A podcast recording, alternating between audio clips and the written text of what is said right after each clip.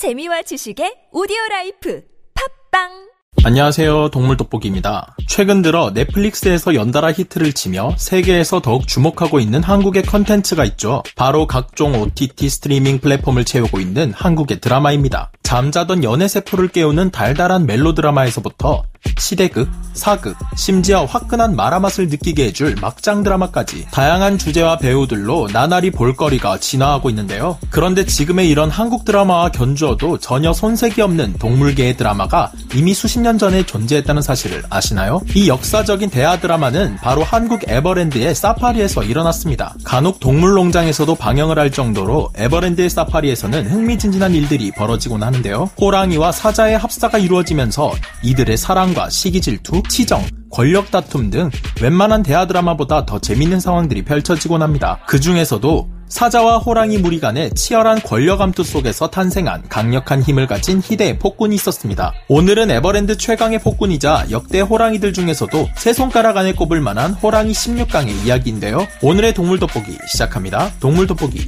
줌 인.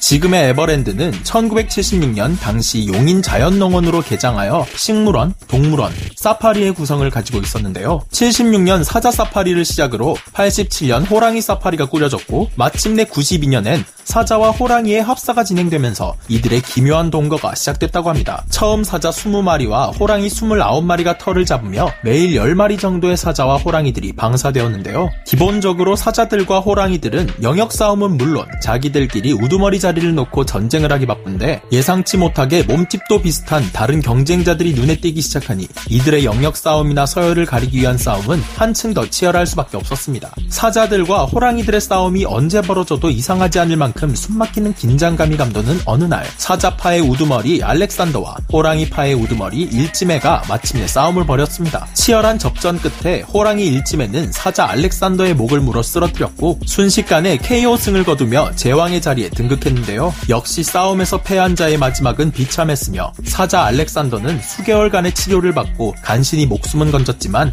다시는 사파리로 돌아오지 않았다고 합니다. 치열했던 일치메와 알렉산더의 전투를 끝으로 사파리엔 평화가 찾아왔지만 그 평화는 오래가지 못했습니다. 바로 패배자 알렉산더의 아들인 포철이 아비의 복수를 위해 칼을 갈고 있었던 것인데요. 사자 포철은 그에게 덤빌 만한 경쟁자가 없을 정도로 강한 힘과 역대 사파리 사자 중 손에 꼽힐 정도로 강한 전투력을 가지고 있었습니다. 단숨에 사자들의 새로운 우두머리로 우뚝 선 포철. 한편 호랑이 무리에서도 굉장한 실력을 가진 괴물이 출연했는데 그 이름은 호걸이었습니다. 포철과 마찬가지로 사파리에 있던 호랑이들 중 싸움 기술만큼은 역대 최고라고 불리는 호걸. 호걸 역시 사파리에 들어오자마자 다른 호랑이들을 모두 제압하고 왕위에 오른 거친 녀석입니다. 사자와 호랑이 각 무리에서 탄생한 역대 최강의 전투력을 가진 포철과 호걸의 대결에 사파리의 직원들 역시 혹시나 모를 상황에 대비할 수밖에 없었는데요. 이들에게 있어 왕좌를 의미하는 사파리의 목이 좋은 햇볕 잘 드는 바위를 차지할 자는 과연 누구일까요? 영화 같은 전투가 벌어질 것 같았지만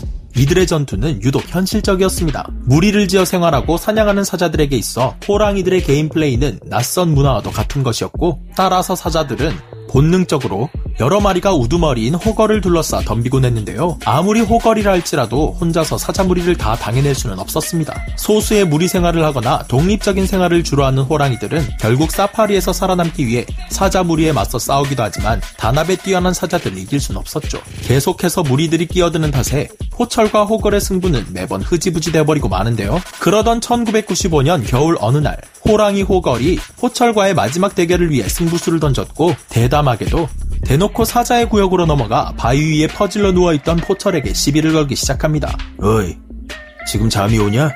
얼른 일어나 이 자식아. 뭐야, 뭐야? 갑작스런 대결에 모두가 당황했고 포철은 자다가 봉변을 당한 격이 되었죠. 마침내 무리의 영역과 자존심이 걸린 이 둘의 대결은 예상치 못하게 갑작스레 시작되었습니다. 서로 마주보며 앞발로 서로의 앞면을 강타하기 시작하는 둘. 포철은 호걸의 쉼없는 앞발 공격에 계속해서 얼굴을 두들겨 맞았는데요. 사자에 비해 앞발 공격이 능숙한 호랑이 호걸은 포철이 한 대 때릴 때 세 네 대를 연달아 때리며 레프트 훅, 라이트 훅을 포철의 얼굴에 사정없이 먹여댑니다. 이에 얼굴을 맞지 않기 위해 배를 드러내고 누워도 보고 오른발로 호걸의 얼굴을 차보기도 하지만 결국 호걸에게 목덜미를 물리고만 포철. 10cm나 되는 호걸의 송곳니가 목에 박히자 아무리 힘센 사자 포철이라고 해도 빠져나올 수 없었는데요. 이내 7분 정도의 시간이 지나자 사육사들이 포철을 구해내면서 이 싸움은 끝이 나게 됩니다. 이들의 뒤를 이어 또 다른 사자와 호랑이의 우두머리들 역시 사파리를 두고 싸움을 이어나갔는데요. 교활하고 영악한 호랑이 호비와 새로운 사자 우두머리 순식이의 싸움에서 수단 방법을 가리지 않는 호비는 순식이를 쓰러뜨렸고 복정을 부리기 시작합니다. 겁도 없고 호전적이었던 호비는 그 다음 사자 우두머리인 아이디도 모자라 그의 형제인 테크노와 함께 2대1의 싸움을 벌이고도 혼자서 둘 모두를 쓰러뜨리며 사파리의 왕이 되었습니다. 사자와 호랑이들은 엎치락 뒤치락 왕자를 이어나갔지만 대개 사파리의 집권은 호랑이들의 소유였는데요. 그러던 2000년대 중반 호비가 지배하는 사파리에 핵폭탄이 떨어지게 됩니다. 녀석의 이름은 16강. 2002년 월드컵 때 한국의 월드컵 16강 진출을 염원하며 이름 붙여진 이 호랑이는 아직 다 자라지도 않았는데 몸무게가 벌써 240kg이나 나가는 어마무시한 덩치의 소유자입니다. 다른 호랑이들이 수컷 벵골 호랑이들이었던 것에 비해 시베리아 호랑이였던 16강은 역대 에버랜드 사파리에 들어온 호랑이 중 가장 거대한 녀석이었는데요. 16강의 등장에 호비는 몇 번이나 기습 공격을 통해 어린 16강을 굴복시키며 억압했습니다. 아직 다 자라지 못한 16강은 덩치 가 크고 힘은 강했지만 교활한 호비의 노련한 격투 스킬을 당해낼 수는 없었는데요. 그러나 16강이 자라면서 점점 더 거대해지자 몸무게가 260kg에 달하게 됐고 결국 16강은 사나운 맹수의 본능을 가진 무자비한 수컷 성체 시베리아 호랑이가 되고 맙니다. 성체가 된 16강은 우두머리가 되기 위해 호비에게 도전장을 던지는데요. 과연 성체가 된 16강은 어렸을 때와는 확실히 달랐고 호비의 노련함도 결국 역대급 체급의 괴물 호랑이 앞에 쓸모없는 무기가 되고 맙니다. 호비는 갖은 방법을 동원해보지만 결국 16강에게 우두머리 자리를 내주고 말았는데요. 호랑이 우두머리가 된 16강은 사파리 전체를 휘젓고 다니기 시작했고 그 폭정을 보다 못한 사자 아이디가 이번엔 내가 나서보겠다며 호기롭게 도전합니다. 이에 16강과 사자 우두머리인 아이디가 사파리의 왕자를 두고 싸움을 벌였지만 체급에서부터 확연한 차이를 보이는 아이디는 16강을 이길 수 없었고 16강은 결국 사자 무리와 호랑이 무리 전체의 왕이 됩니다.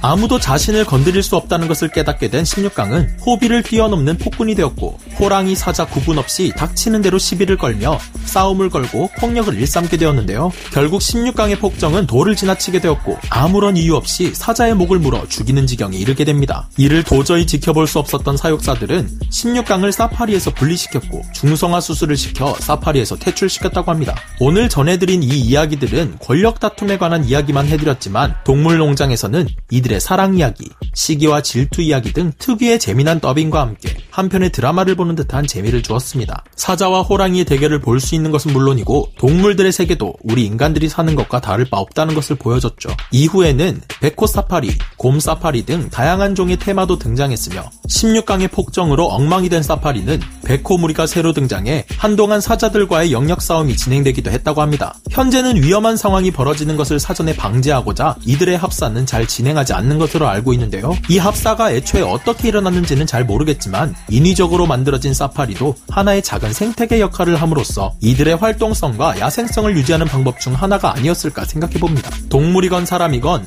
오늘의 교훈은 과유불급이 알맞는 것 같네요. 그럼 저는 다음 시간에 다시 돌아오겠습니다. 감사합니다. 동물 돋보기 좀 아웃.